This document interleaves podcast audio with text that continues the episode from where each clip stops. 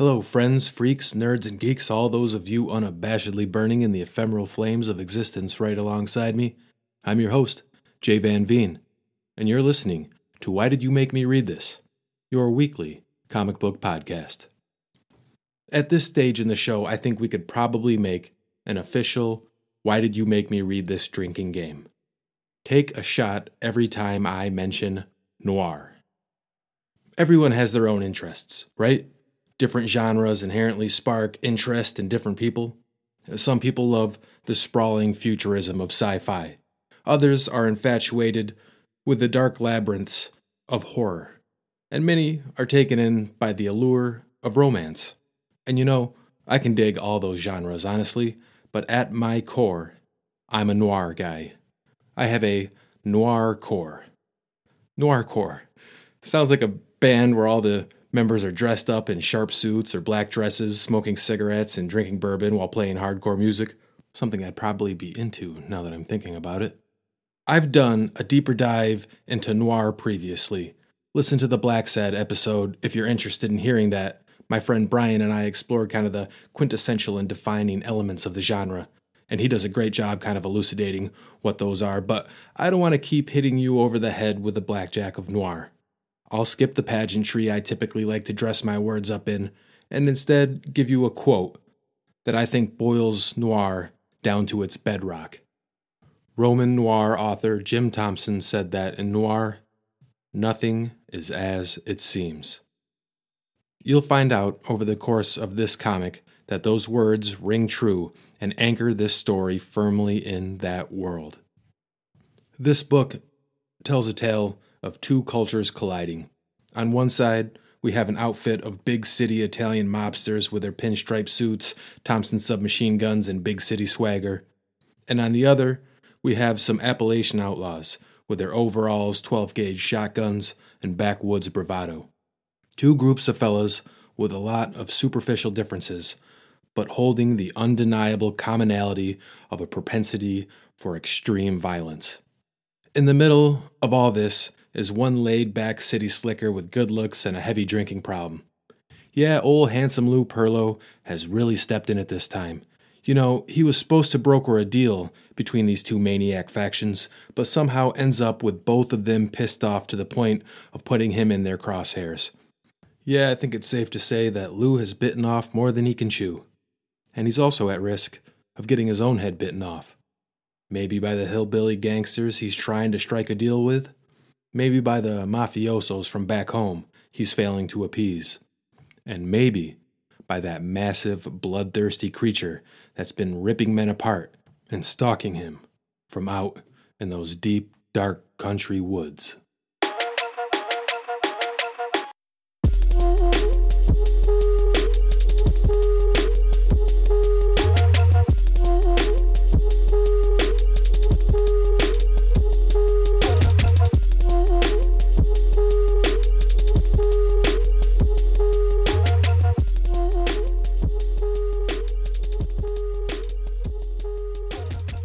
Moonshine, Volume 1, written by Brian Azzarello, illustrated by Eduardo Risso, letters by Jared K. Fletcher, and colors by Christian Rossi. I hate to say it, but the leading man of this here yarn is kinda my type of guy. What do I mean by that? Well, while I really don't want to romanticize self destruction, I can't help but recognize something in it. And our protagonist here today well, he's the type of fella has some bad habits that are burning his world down around him. You know, I never really went in for the square jawed, morally upstanding, unwaveringly ethical, good postured Boy Scout type of protagonist. Superman's cape always seemed to flap in the winds of boredom to me, and even though I have from time to time found myself standing up for Captain America, his cut was always a little too clean for my tastes. When you get right down to it, I suppose I'd rather shoot the shit with Jessica Jones than shoot the breeze with Wonder Woman. I'd rather meet Logan for a pint than sip a soda water with Scott Summers. Heading down to Noonan's sleazy bar for a pint with Tommy Monaghan and the boys sounds like a good time to me, I guess is what I'm getting at. Flaws, they make a character interesting. And the fella we're following through this here yarn, he's got those in spades. Handsome Lou Pirlo is a tall drink of water with a head full of slick black hair and a drinking problem that would put a Bukowski character to shame. He's a low level knockaround guy for the mob, looking to move up in the criminal underworld he moves in. He's been sent south on a mission from his boss, and when we find Lou, well, let's just say that things are already slipping through his fingers. We'll get back to Lou in a minute. Right now, I want to talk about the opening pages to this here tale. It opens up showing us three G men walking around some backwoods at night, looking for illegal moonshine stills to bust up. And quickly on display is Azzarello's ability for writing snappy noir dialogue and ceaseless wordplay. Agent Nash, please refrain from your usual negative bullshit, one Fed says to another. Fuck your refrain, responds Nash. The chorus is, We are all in the damn doghouse with Hoover because we wouldn't fuck him, so now he's fucking us.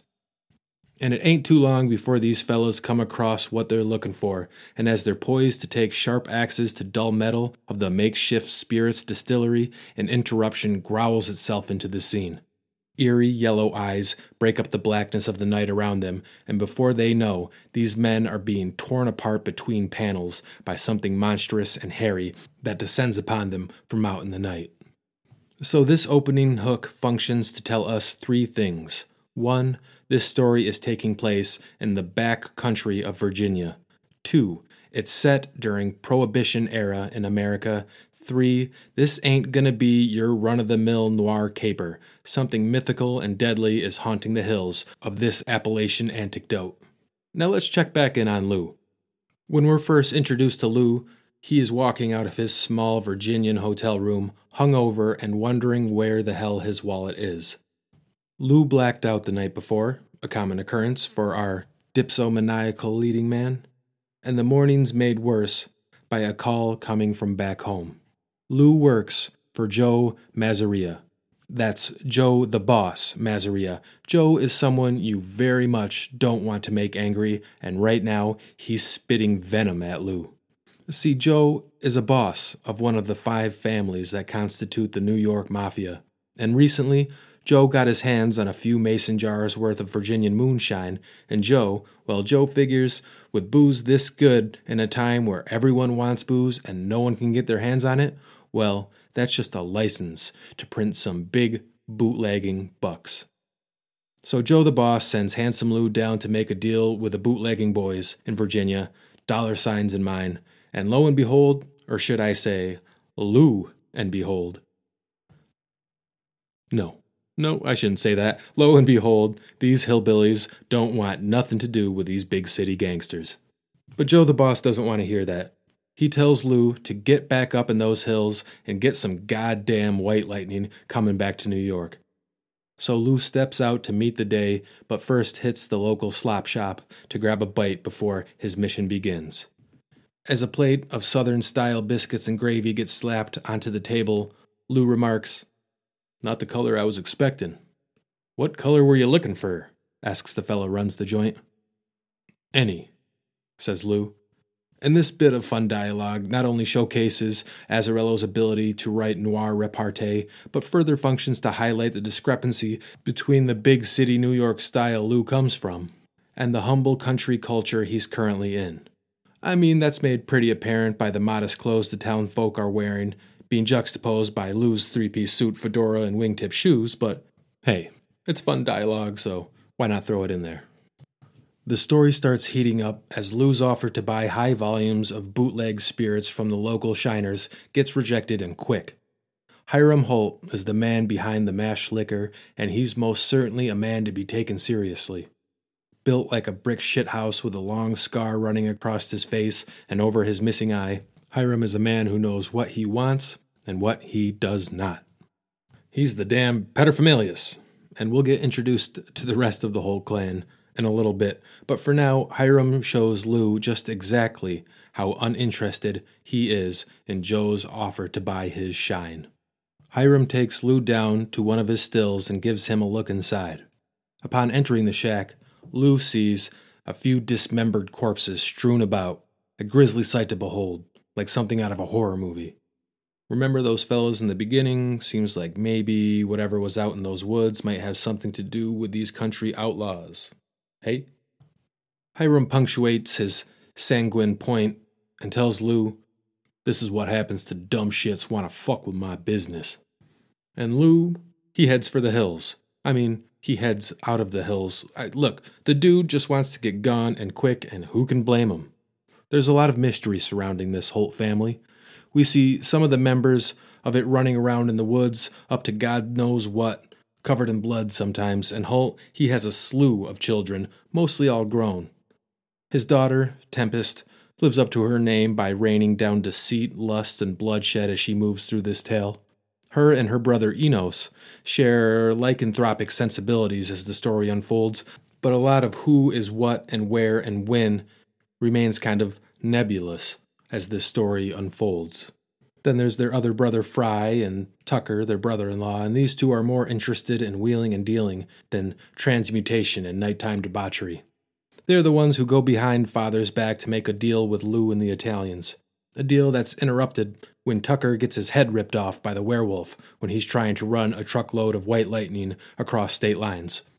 And remember, folks, this here ain't just all big city gangsters and hillbilly outlaws. Something much more sinister lurks out in those dark woods. Another thing about the story is that it's a bit hard to decipher what's going on with the werewolf set. We know Enos is definitely moonlighting as a mythical monster, and Tempest, well, she damn sure seems like she might make with the yellow eyes and razor teeth come nighttime. But are they the only members of the Holt family that get their grizzly going? And are they controlled by Hiram as they dish out hellish retribution?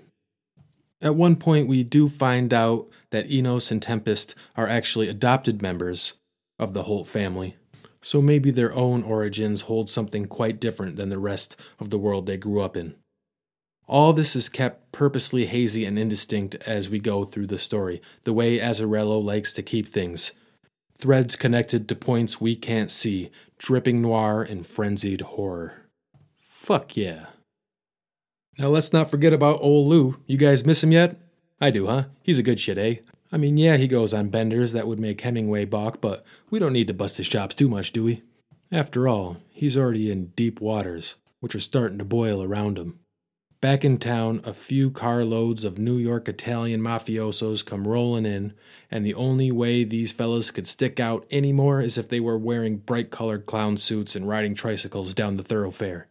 Fat Tony, Other Tony, Ducky, and a handful of other goons are joining the party. They're here because Joe the boss thought maybe Handsome Lou needed some help. Mob members and their nicknames. It's adorable. Uh, and intimidating. Please don't kill me all you made members of the mafia that undoubtedly listen to my podcast, I'm sorry.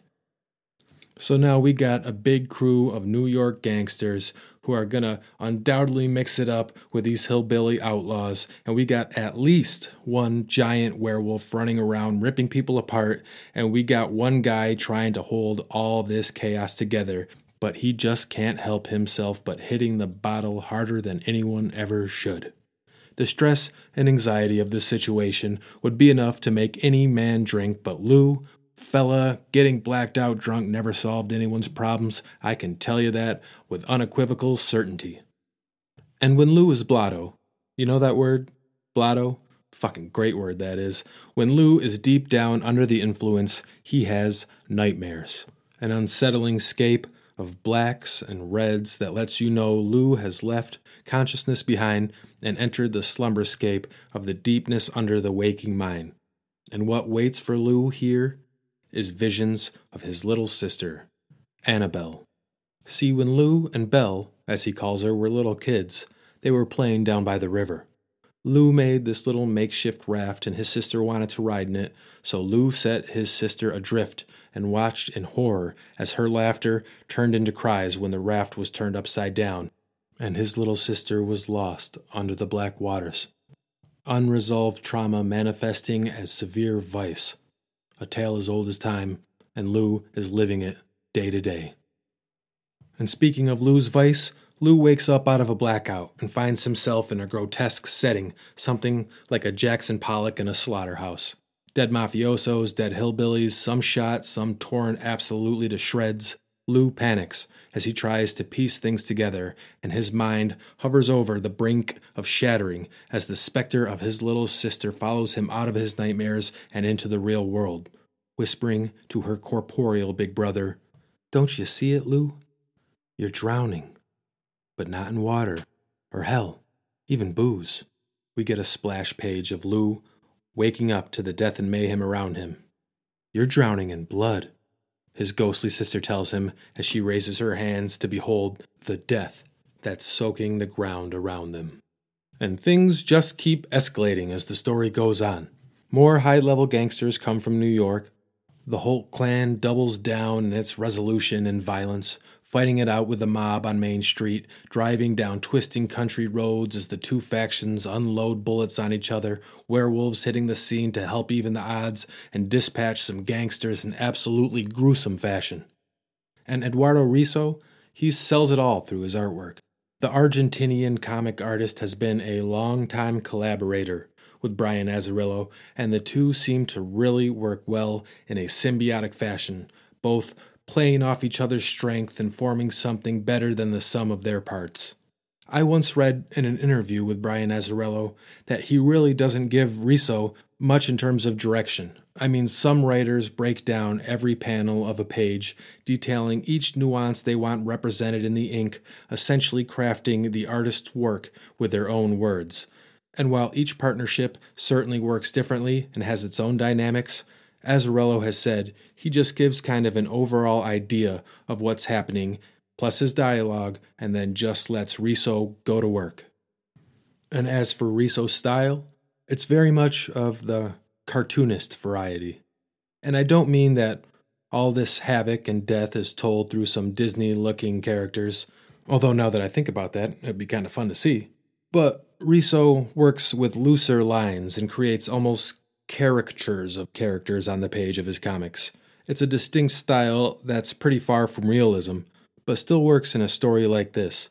And his horror doesn't shy away from brutality either, as the giant beast of the werewolf tears men apart, fangs piercing eyes, faces getting mangled, throats being torn, heads are flying here. Literally. Yes, this story is a booze drenched, anxiety riddled nightmare turned through horror and noir, and it runs at a breakneck pace pretty much the entire time. And none of the characters on the pages here are really all that sympathetic. Both sides housing bastards who don't shy away from violence and malevolence. And as for our man Lou, he definitely ain't the worst, but he's mixed up in everything and making as many bad decisions as a fella could make, and made worse by his bad habits. But old Lou, he sticks in there. He keeps moving when most of us would turn tail and heel it home. Something to be said about that, I suppose. Nope, not a lot of likable people here, but there is one. A gal I failed to mention so far. Delia. Delia is a young black woman from the disenfranchised community that has to live outside the small town. Remember how things used to be bullshit and still are bullshit, but used to be way more bullshit, but are still bullshit? You know what I'm fucking talking about. Lou stumbles across her one night when he's running from the outlaws, and he's taken with her immediately. And although Delia and her people are gracious enough to let the paleface join the party they're having, Delia's real interest is something that runs a little more on the magical side. Through the story, she comes in to check on Lou occasionally. She seems to be able to cross over and communicate with the deceased in her dreams, and she brings Lou a message from his long dead little sister. And in the end, she works some magic deep in the woods, trying to save Lou, protect herself, and keep the wolves at bay. The wolves at bay? See what I did there? Yeah. I am sorry. I am sorry. Look, while I like Lou, Delia is undoubtedly the best character in this story, and this story is only the first of a continuing series. So, although we don't see too much of her here, the potential for her is infinite as far as I'm concerned. And as to how things end up with her and Lou in this particular story, well, I'm not going to share that here, because it'd be better for you to figure it out on your own. This book is mysterious and a little hard to penetrate your first go round. I actually picked it up not knowing anything about it. I just saw those two names on the cover and know I needed to read it. Honestly, when I started doing this podcast, I thought if I ever did a book by Argentinian Edward Risso and American Brian Azzarello, it would for sure be 100 Bullets, which was my favorite comic book for years and years, still one of my all time favorites, but it's a long, interweaving, complex tale that's a little bit too ambitious for this podcast at this juncture. I'll get to it. But Moonshine, it isn't an afterthought. I wasn't settling here. We still get the signature flair of the creators. Risso's controlled cartoonist chaos, beautiful and crude people and settings, violence and emotion played through each panel, Azzarello's penchant for writing slick city dialogue pours from the protagonist as it clashes with the country criminals like Raymond Chandler's Philip Marlowe meeting the cast of one of Jim Thompson's rural noir novels. It's the movie Lawless meets Public Enemy mixed with Godfather 2 and blended with an American werewolf in Paris. It's the beginning of a story. So much unfolded, yet so much more to be told a good looking, low level knockaround guy for the mob sent to Appalachian country to deal with those hard boiled country bred badass types that don't scare like the metropolitan mooks back home. A family mixed up in the occult and manifesting mythical creatures that terrorize and tear apart those that cross them, even if those that cross them are their own kin. This book doesn't break boundaries so much as it blends them, a mixture of the grim and gritty from different kinds of stories, all anchored under the umbrella of tragedy. No one's safe. No one's innocent. Except maybe one. But Delia's story isn't done yet, and she's got plenty of road ahead of her to join the damned. As for Lou, well, his story isn't finished either. But you get the feeling his final destination is somewhere deep down below.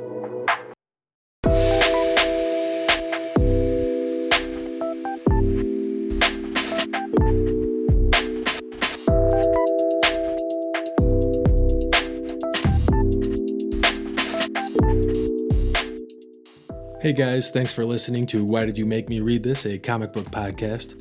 Just a reminder, this is part one of a two part series. Next week will be the interview portion where I have my friend Melissa Moore on to kind of engage more with the story itself.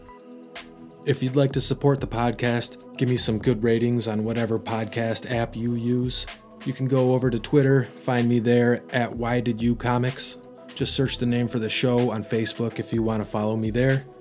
The fantastic music for this podcast is done by the talented RJ Jones. Look for him on SoundCloud or YouTube. If you have some time and money to spare, check out the Minnesota Freedom Fund. It's an absolutely worthy cause. Or if you want to cycle your money and your time back into your own community, I implore you to do that as well. Thanks for listening.